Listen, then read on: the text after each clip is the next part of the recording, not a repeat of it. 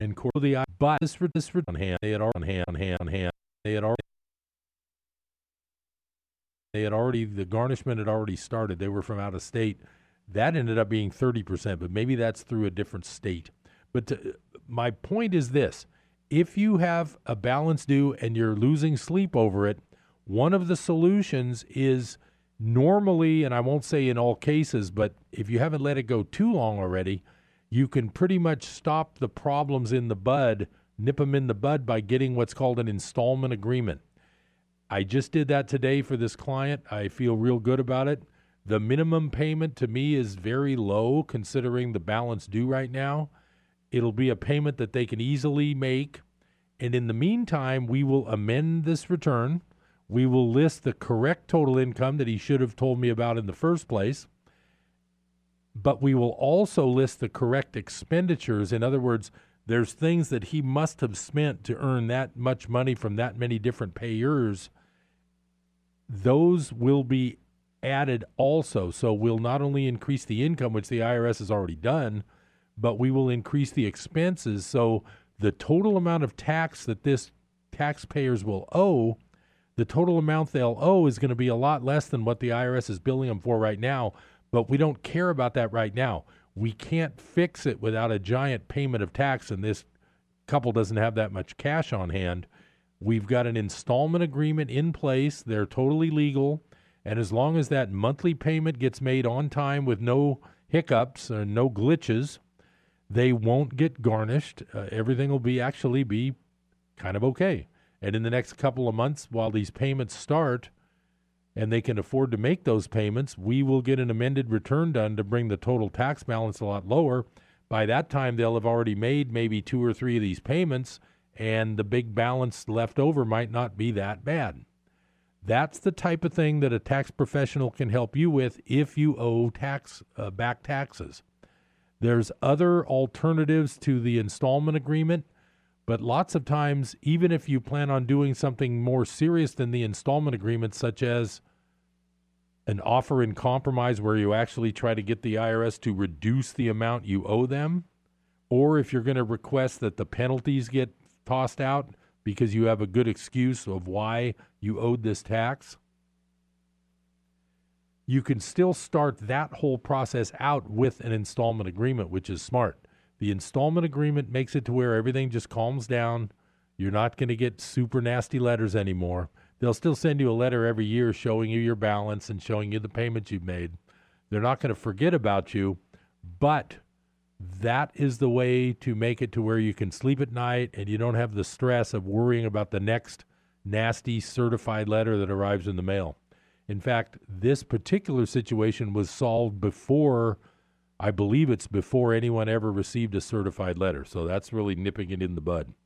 Now, there is a charge. The IRS charges a fee to set up the installment agreement. I believe the fee's lower online than it is on the phone, but I didn't have a choice today. I had to get this done. Uh, this was getting too stressful for this taxpayers. My point is, is that this is the type of thing a tax professional can help you with. So, if you feel like you're going it alone, I would recommend you talk to someone like myself who offers free initial consultations. I'm sure other people do also. As I've said before, there's lots of good tax preparers in Chico. I consider myself one of them, and I do offer a free consultation. That might be over the phone, it might be in person, depends on depending on what the needs are. But I just want to let you know that you don't have to lose sleep if you owe the IRS even a pretty large balance. There's thresholds of how large you can go with them. If you owe under 25,000, it's a lot it's less serious.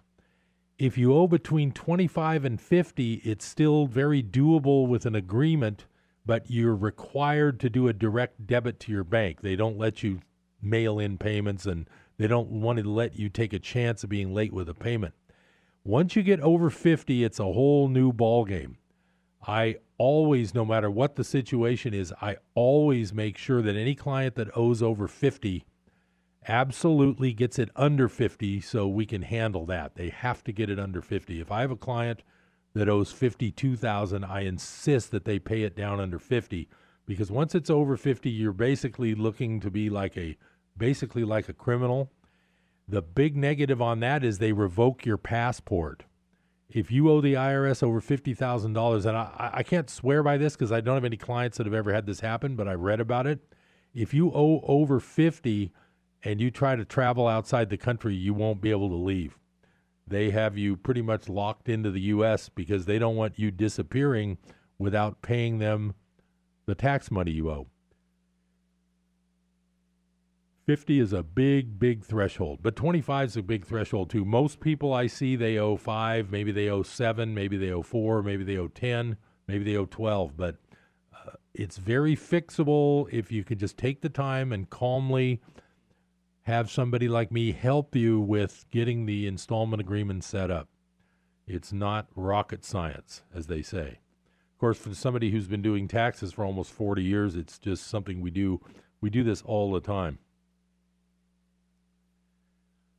I like to start off Business Buzz with some quotes, and I picked a few interesting ones today. And I decided that my topic for the quote, since I've been telling you guys, and I have been telling you lately to insure your money. In fact, today's show is all about your money. I'm not a financial planner, I don't play one on television. This is not financial advice, it's merely for entertainment purposes. But I do have a good show today that's going to protect you and protect your quote wealth unquote. And you'll see what I mean by that when I dig into some of these articles.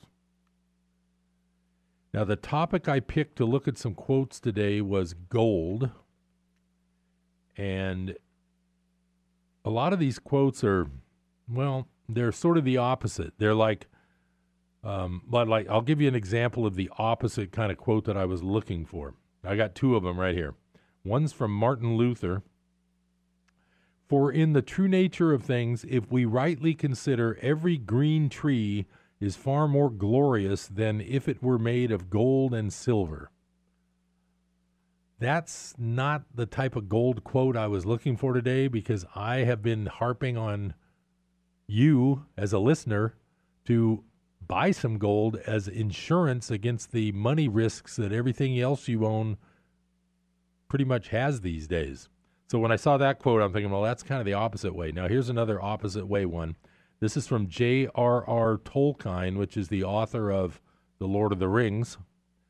If more of us valued food and cheer and song above hoarded gold, it would be a merrier world. Well, I'm not saying Tolkien did this, but I guarantee you a lot of the people you'll hear on the news and in the government telling you not to bother with gold are hoarding plenty on their own. They just aren't telling you. I can guarantee you that. When they say it's a barbarous relic, when the head of the Federal Reserve says gold is a barbarous relic, uh, it's a one of those Ponzi shell games, and you better look under the other card because they're hoarding all the gold they can get their hands on. They're at least dealing with it. So one of the gold quotes I did was looking for that I found. This is from Hernan Cortez. Now Cortez is not Cortez is not the nicest guy. Excuse me. And Cortez said, We Spaniards know a sickness of the heart that only gold can cure. I thought that was very interesting because, you know, if you remember the the history of Spain in the New World, it's all about gold and slave labor and silver and plunder. So I thought that was interesting. Now, here's another quote about gold. And this one is by another, none other than Christopher Columbus, who, if I'm not mistaken, is Italian, but he, but he sailed for Spain. Columbus says, But in truth, should I meet with gold or spices in great quantity, I shall remain till I collect as much as possible, and for this purpose I am proceeding solely in quest of them. That was probably his pitch to Queen Isabella when he was looking for funding for his uh, for his for his ships. Now here's another good one. This is from the Indian chief named Red Cloud. The white man has got the gold out of the land which belonged to the red man. That's very interesting. Because when you think about the gold rush, it's that old argument whose land whose land is it? Kind of reminds me of that bumper sticker when we had the gas crisis in the 70s. What's our oil doing under their sand? It's sort of similar to that. Then there's another good one from Leo Tolstoy, the author. Truth, like gold, is to be obtained not by its growth, but by washing away from it all that is not gold. I kind of like that because that's sort of like the Course in Miracles. The goal of the Course in Miracles, which is a book I've talked about quite a bit on Business Buzz, is to remove all the blocks to truth, not to find truth or to make truth or to write truth or to invent truth. It's to remove everything that isn't truth. We'll be right back after this first break. I've got a lot more wonderful information for you. I'm going to protect you no matter whether you like it or not. Be right back. Hi, this is Rob Walter, host of Red Sky Radio with Rob Walter. This is a program that proclaims liberty to the captives of our beloved nation, where truth trumps political correctness and where the uncompromised Word of God exposes the works of darkness and sets free those held hostage behind the iron curtain of a shamelessly biased media. America, we have a trail to blaze. It's time to saddle up. It's time to ride. Join me at 7 a.m. on KKXX.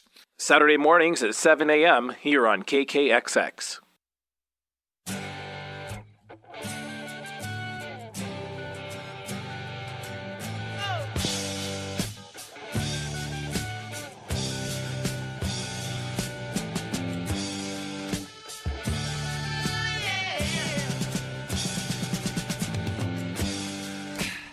Welcome back to Business Buzz. This is Harold Littlejohn, CPA.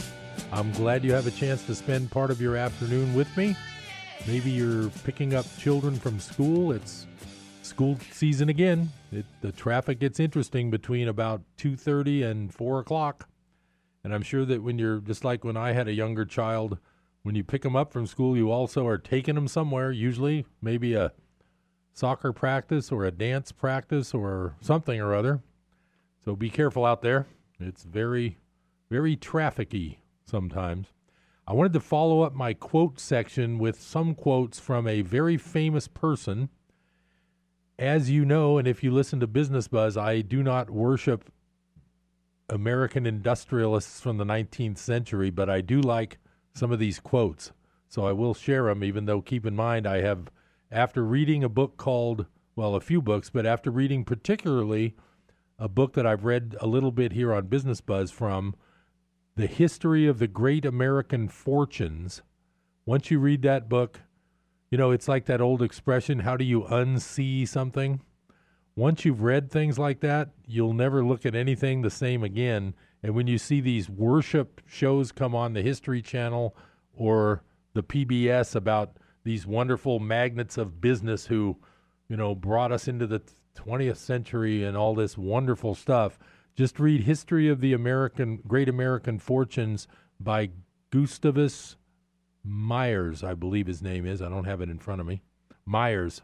It was written in about 1910. Just read that book and then then talk to me about these guys. But I do like some of their quotes. It's good to be in business and to f- follow some patterns of people. I don't want to follow all of these people's patterns because I've read that book but I'll follow some of their work habits because they did get awfully wealthy. Don't forget there was no income tax before 1913. They got to keep whatever they could earn. There was no labor laws, so they got to hire whoever they wanted for very, very little money. Like I say, check out History of the Great American Fortunes. It's online for free. Just type it in and read it. So I'm going to quote J.P. Morgan on a few quotes because the last one I'm going to read you directly relates to the gold quotes I was giving you before. But I like some of these other ones, so I'm going to share these with you. This is, remember, this is one big businessman. Go as far as you can see. When you get there, you'll be able to see farther. I thought that was quite profound. Here's another one I like. When you expect things to happen, strangely enough, they do happen. This is one that I've heard a long time ago. I didn't know who said it, but I'm glad to find out this according to according to Brainy quote, which is where I always look up quotes at. It was J.P. Morgan. This is a really good one, and I've heard this a lot. If you has if you have to ask how much it costs, you can't afford it. I like that. Of course, you know, coming from a billionaire, when a dollar bought you, you know, a hundred dollars was probably monthly earnings. So coming from a billionaire in the 1800s, I could see him being able to say that. Now, here's one I really like. A man generally has two reasons for doing anything one that sounds good and the real one. Well, that was interesting. Now, I got two more. Here's another good one. Well, I don't know as I want a lawyer to tell me what I cannot do. I hire him to tell me how to do what I want to do. That's interesting. That would be a good quote for a lawyer quote section, too. Now, here's the one I saved for last from J.P. Morgan because it relates to my gold quotes from a few minutes ago. Gold is money, everything else is credit. Now that's a that's interesting coming from a place where these days all these big bank heads just act like gold is meaningless and you don't want it. So I thought that was very very interesting.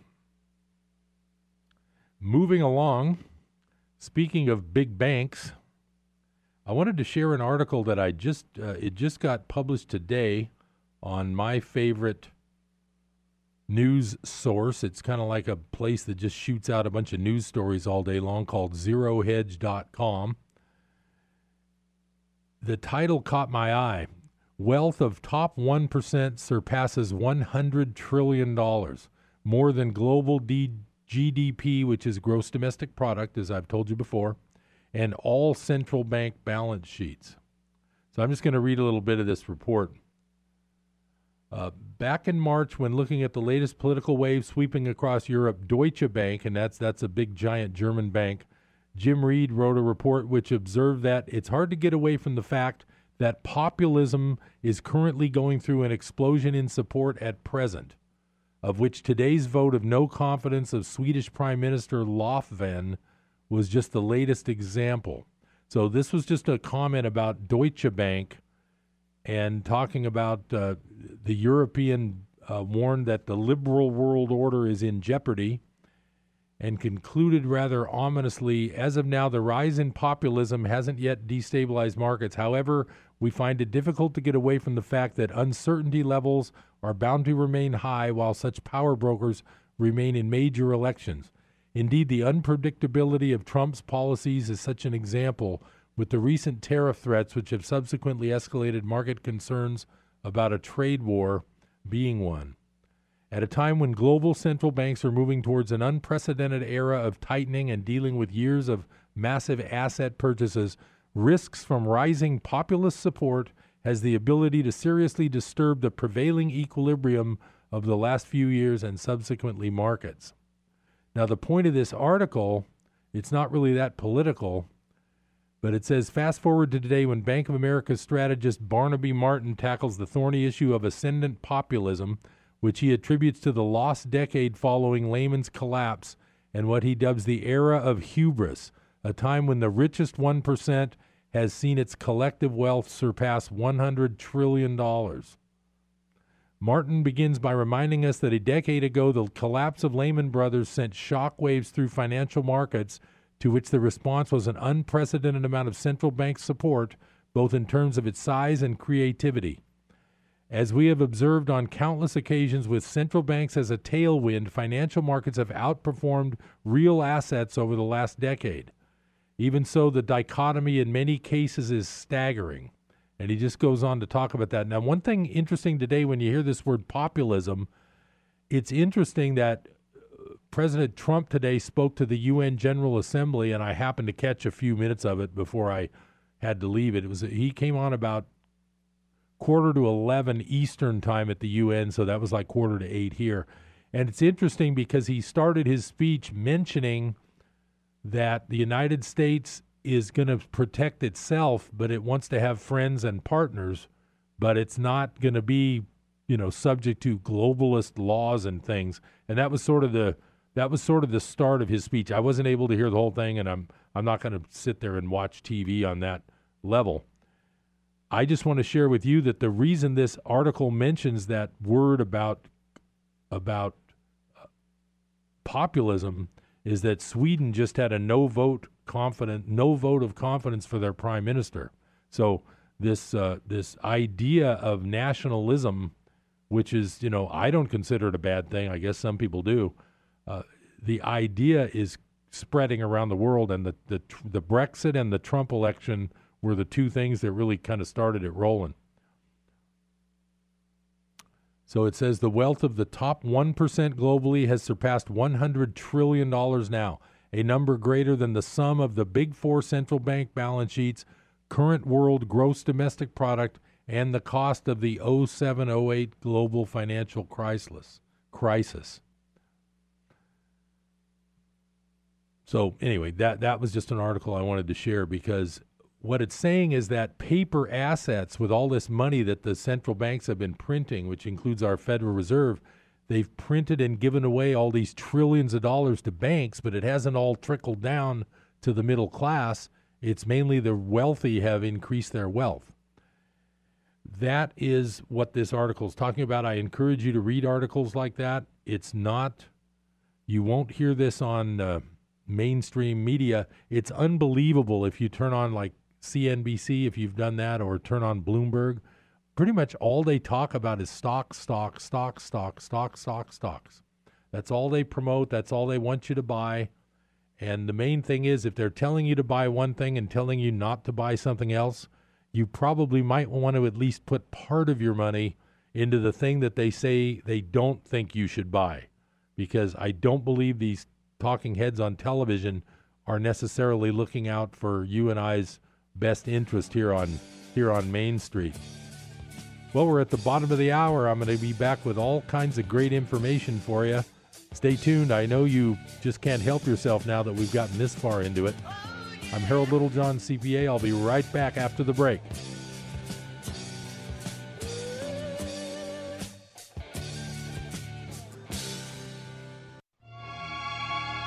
Hello, this is Samantha Landy and I bring you Psalms of Hope. Heard here on Life Radio every Monday, Wednesday, and Friday at noon. So do tune in and join me for beautiful music and an encouraging word from the Lord. Psalms of Hope with Samantha Landy, Monday, Wednesday, and Friday at noon, here on KKXX.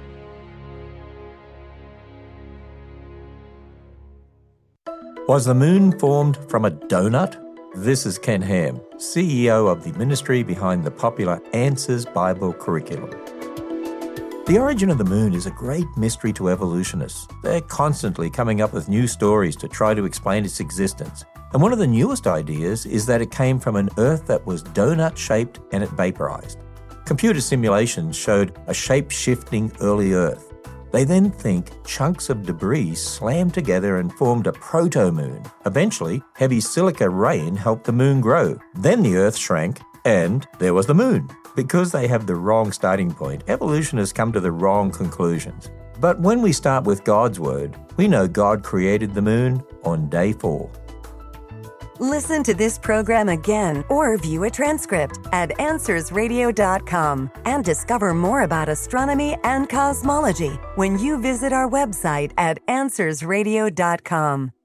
That newborn baby is going to need a lot of special nourishment in order to grow up healthy and strong. The same is true for those who are new in their walk with Jesus. The Bible says they need spiritual milk to nourish their souls at a critical point in their life. That's what we try to provide with the teaching and talk on our station. And when you send them your financial support, you are helping to accomplish something powerful. You're helping us get spiritual nourishment to those who vitally need it. So thanks for looking out for those newborns of all ages. Tell your friends about Life Radio, KKXX AM and FM.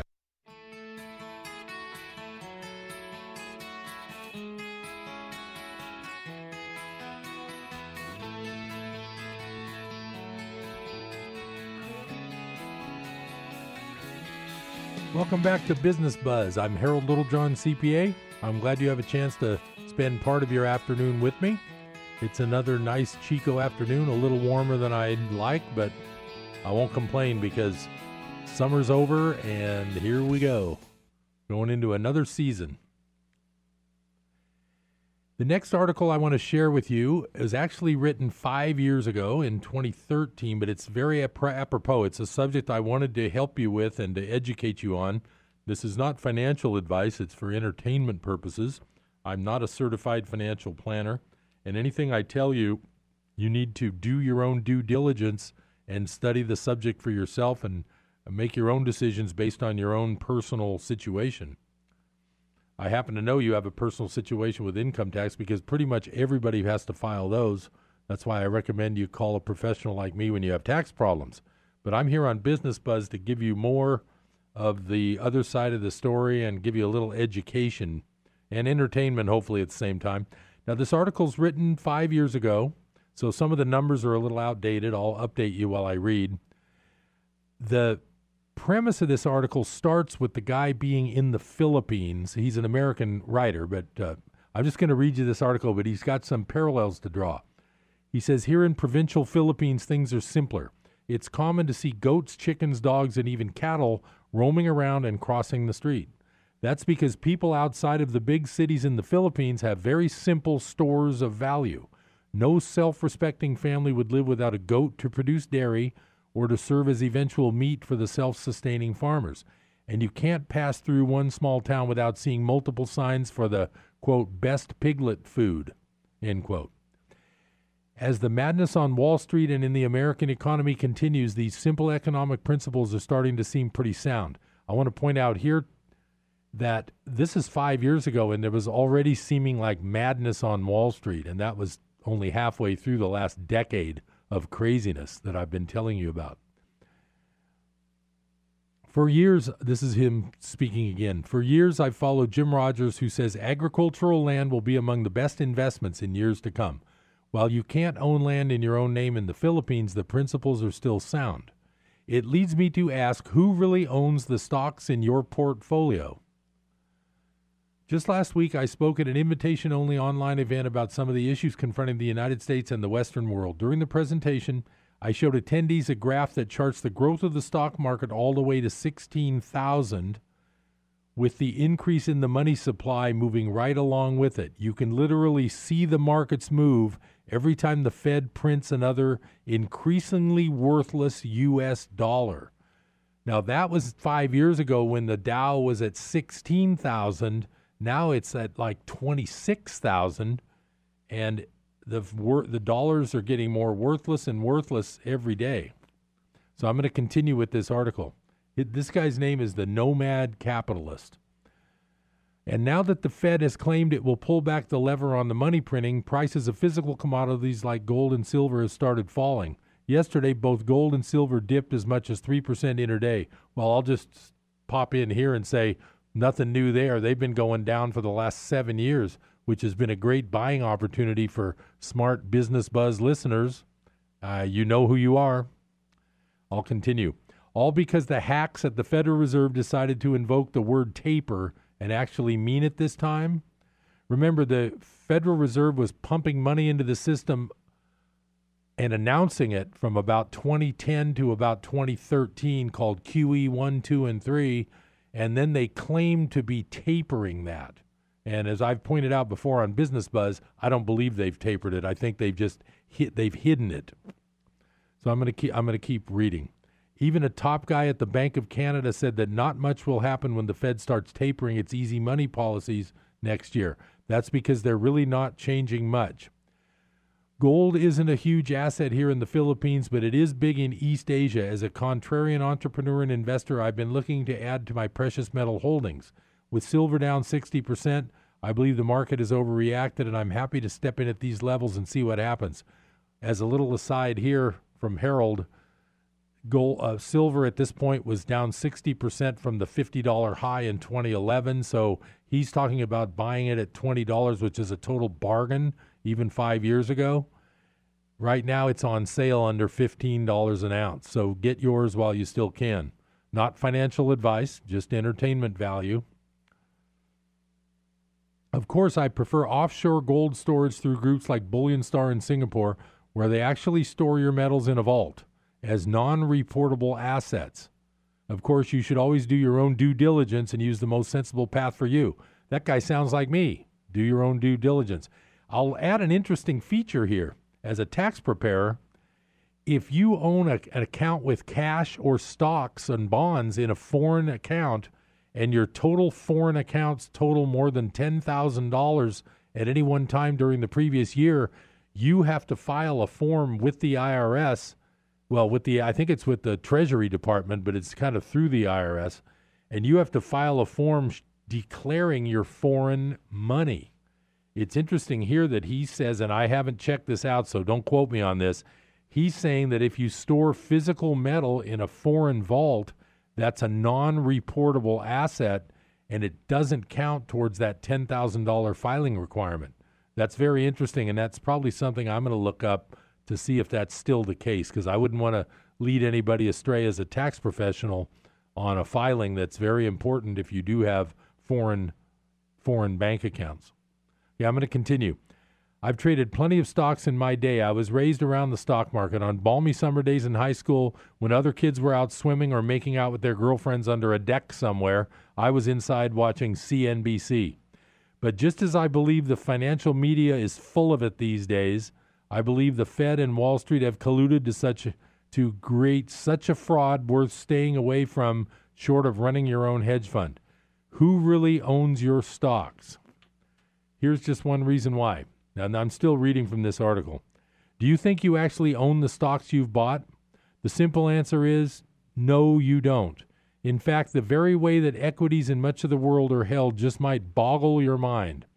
Years ago, you'd purchase a stock and receive a stock certificate in return. If you're old enough, you may remember the way stock certificates would come in the mail. That certificate was proof that you owned the underlying stock. When you sold said stock, you merely mailed the certificate in. The U.S. Securities and Exchange Commission changed that law years ago. Now, stocks are, of course, nothing more than digits in a computer somewhere. While people talk about stocks being merely paper assets, they're not even paper anymore. There's nothing backing them up. In fact, the Depository Trust and Clearing Corporation, DTCC, is the one who actually owns your stocks, not you. The DTCC runs a virtual monopoly standardizing settlements in capital markets from equities to municipal bonds to various other securities. Years ago, the DTCC was set up to alleviate all of the pesky paperwork that came about as more people flooded into the stock market and volumes soared. Today, the DTCC makes $1 billion a year handling the vast majority of transactions in the equities markets not just in the land of the free, but in over 100 countries around the world. Oh, by land of the free, he means the U.S. I, I just have to add that because, well, you know why I have to add that. He means the U.S. After the SEC changed the laws to allow your broker to hold your stocks with you as their beneficiary, they changed the rules again to force brokers out of that game and to use a central nominee. Today, the stock you own is really owned by Cede and Company, and that's spelled C E D E, a partner nominee of the DTCC.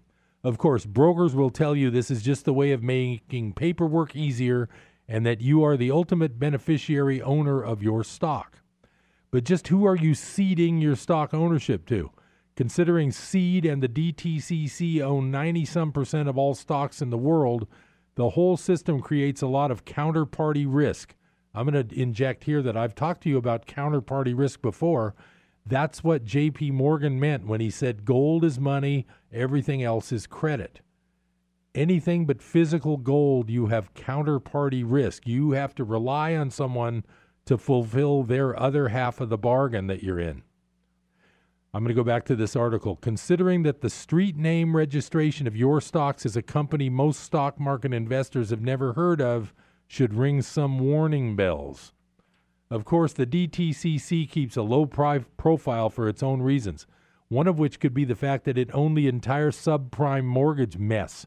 Of course, Cede and the DTCC applaud their excellent work in keeping you twice removed from the stocks they claim you own, all which propping up ticking time bombs like CDOs. Excuse me, those are those things that blew up in t- 2008 and almost caused a, a worldwide depression before they started printing funny money. Yes, these are the people who really own the stocks in your portfolio. Considering how much flack these market guys give gold bugs, it's enough to make the retail gold investor cringe. Here you are getting made fun of for buying gold coins you can actually hold in your hands, all while the market manipulators hold on to your stocks, perhaps without you being any the wiser. No self respecting Wall Street guy in a power suit would want to live out his days in provincial Philippines. But with each day that passes, the simple salt of the earth asset protection strategies used in places like this look uh, more and more sane than those in any overregulated, manipulated financial market. And that was written by a man named Andrew Henderson. And he's a uh, tax reducer, investment strategist, global citizenship. He's some big investment dude. I've never heard of him, but the article came up today in my search when I was looking for interesting explanations for you. It's just another example of what do you really own. I've been harping on this.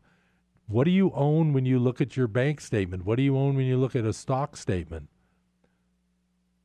We're coming up on that last break of the hour. I am going to fill you in on what you're looking at when you look at your bank statement. That's the next part of the educational value of Business Buzz, even though it's technically not financial education, it's entertainment. And it's not financial advice, as I'm not a certified financial planner. And even if I was one, I would still tell you to do your own due diligence. You have to assess what I'm saying is true by doing your own research, and you have to look at your own individual situation. But I'm happy to help. I'm Harold Littlejohn, CPA. I'll be right back on Business Buzz after this short break.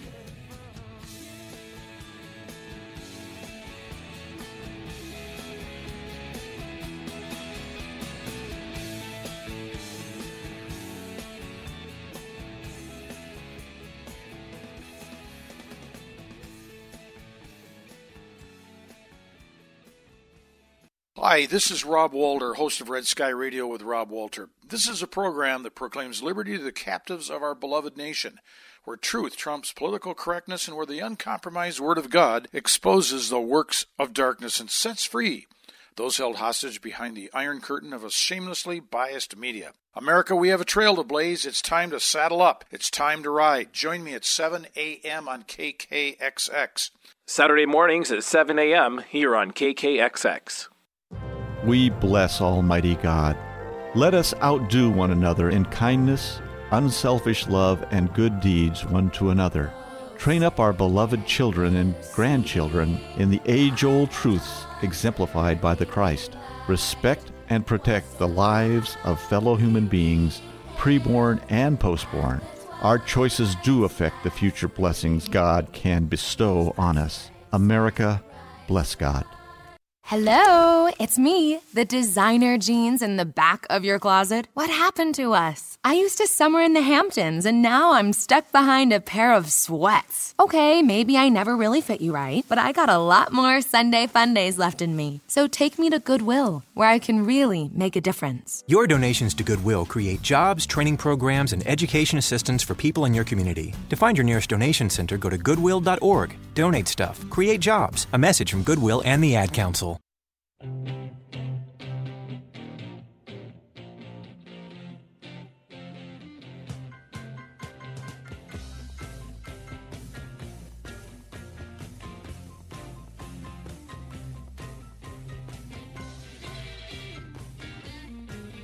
Welcome back to Business Buzz. I'm Harold Littlejohn, CPA. I'm glad you have a little time to spend with me today. I've got some really interesting information coming up for you now. This is an article from three years ago in 2015, and it is from a website called Bullion Star. There's a thing called fractional reserve banking, and it's abbreviated FRB. And the title of this article is FRB Bail Ins. You don't own your money. Now, many times I've told you on Business Buzz, well, what is it when you look at your bank statement and you see a balance? What does that mean?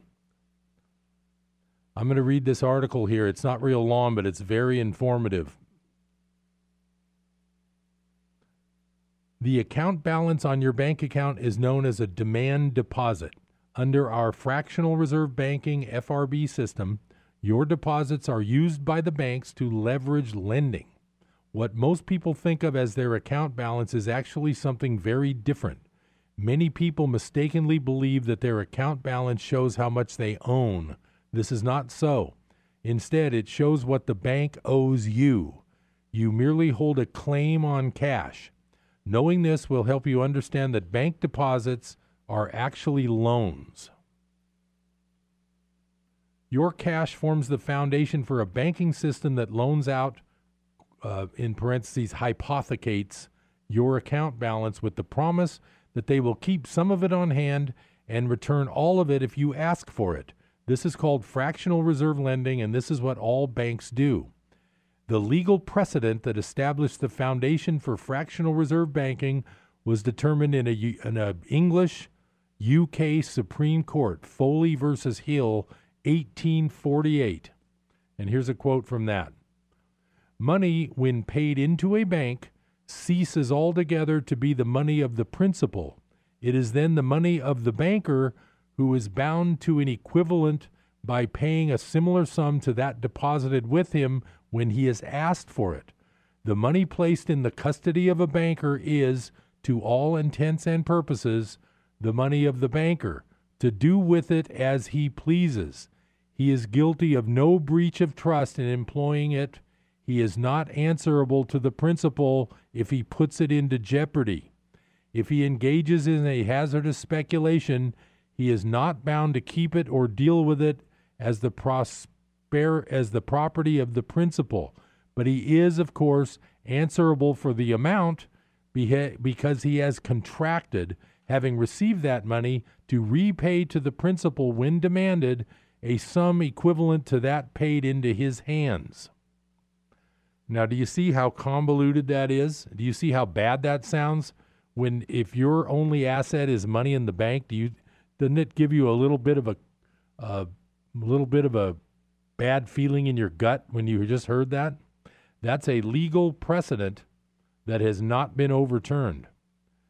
In very clear, I'm going to continue reading. In very clear terms, when you deposit funds in a bank account, those funds are no longer yours. You become an unsecured creditor or lender to the bank. Interest payments are supposed to compensate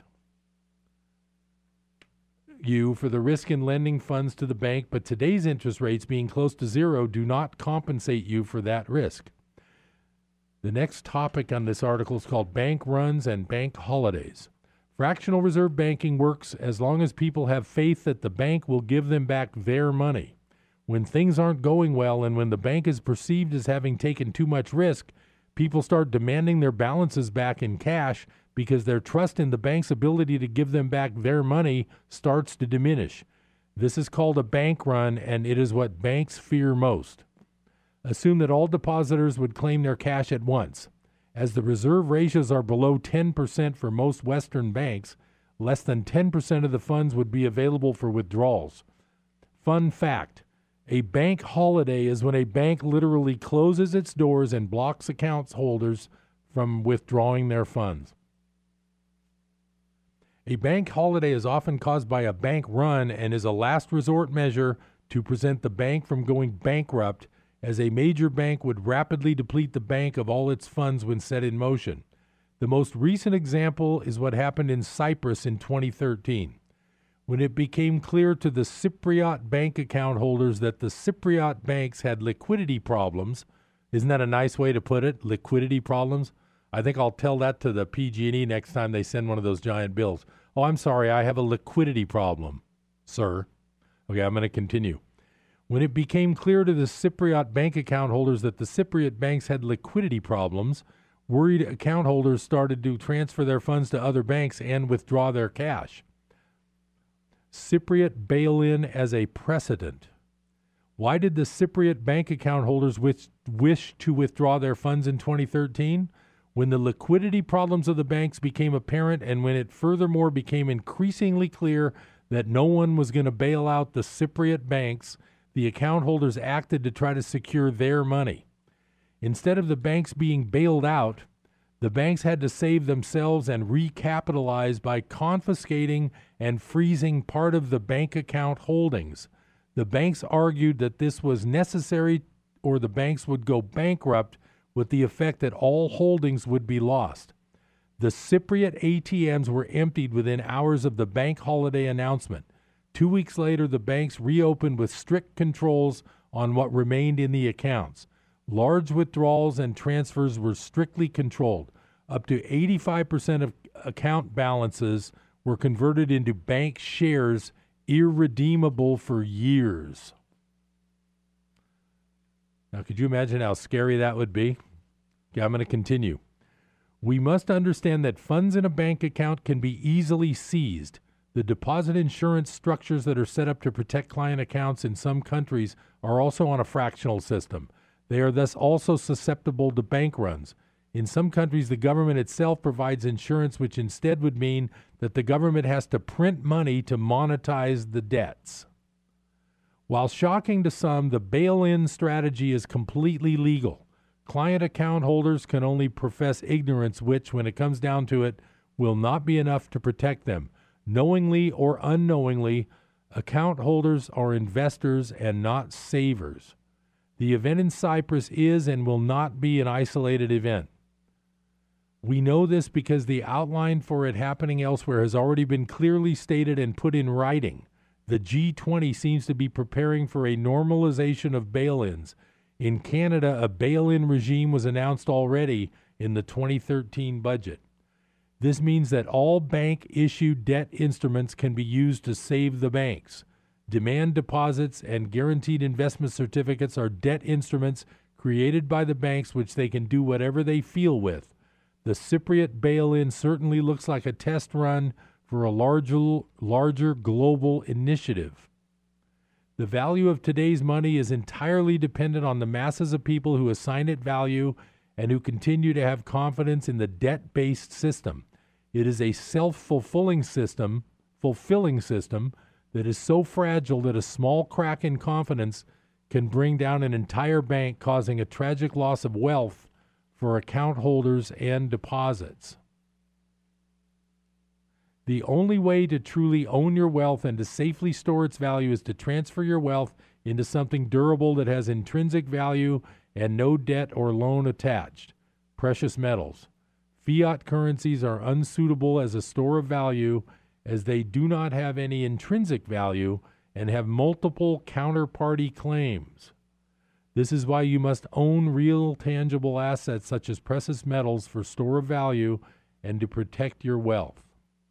Well, that's one of the best short articles I've personally ever read because it summarizes what I've been saying for weeks, not financial advice, but for entertainment and for education. And to get your own due diligence rolling, you guys need to start reading these types of articles I'm just here to point you in a few correct directions. I'm not here to be your full-time tutor, but I do want to get you started on thinking on thinking the correct way.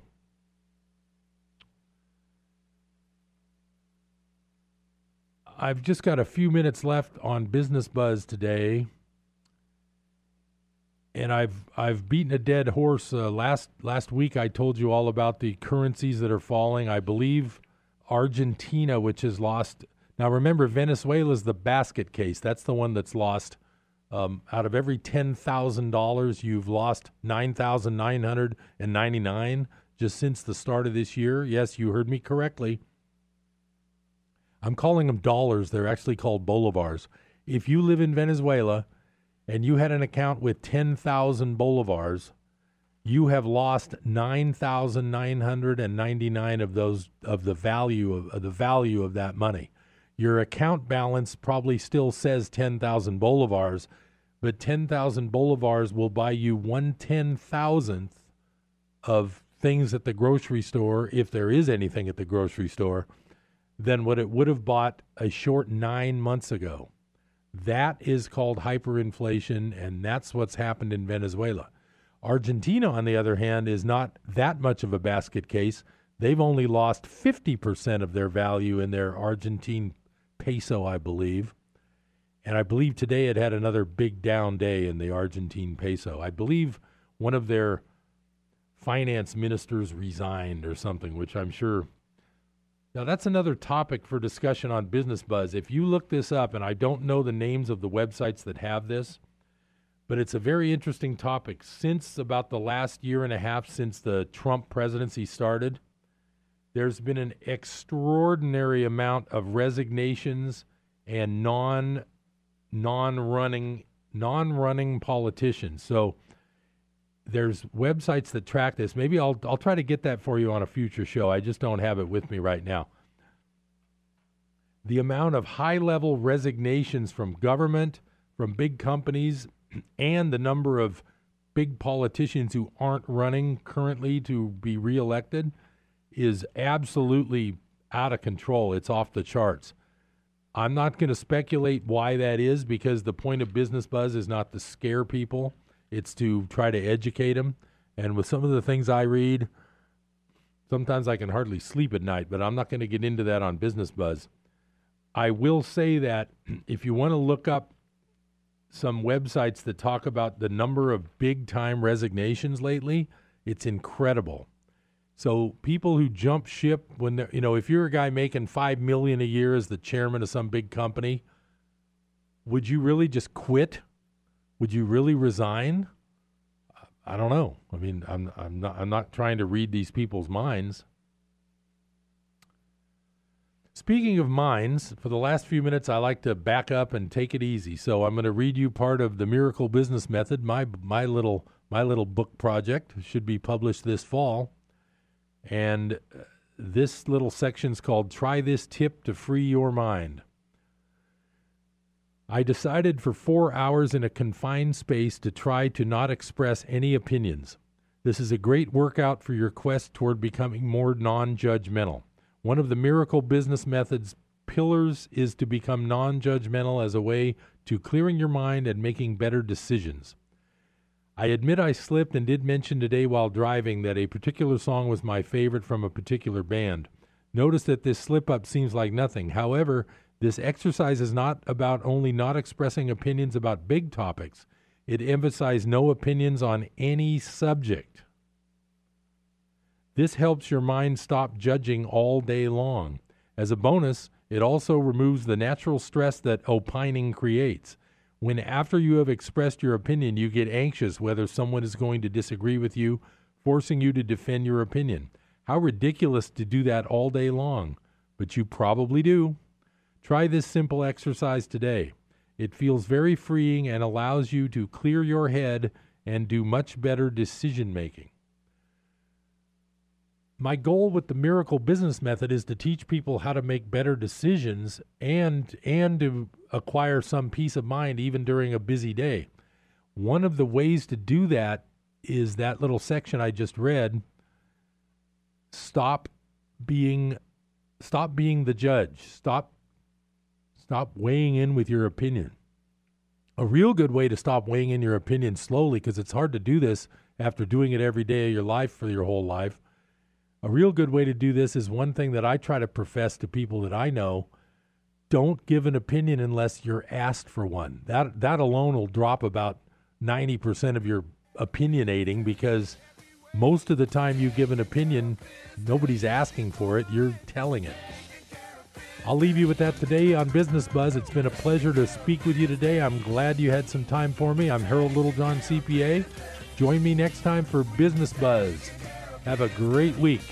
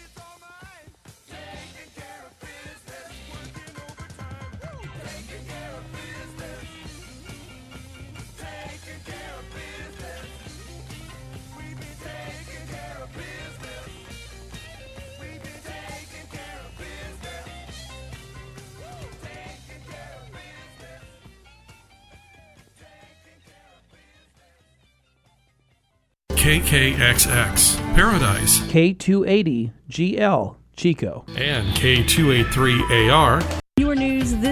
From townhall.com. I'm Val Dior in Dallas. Investigators say the man accused of killing one police officer and wounding six others in South Carolina two weeks ago had more than 100 guns in his home. Here's Tim McGuire. Richland County, South Carolina Sheriff Leon Lott says Fred Hopkins had 129 guns in his Florence home, but he used just three of them during the standoff with police some two weeks ago.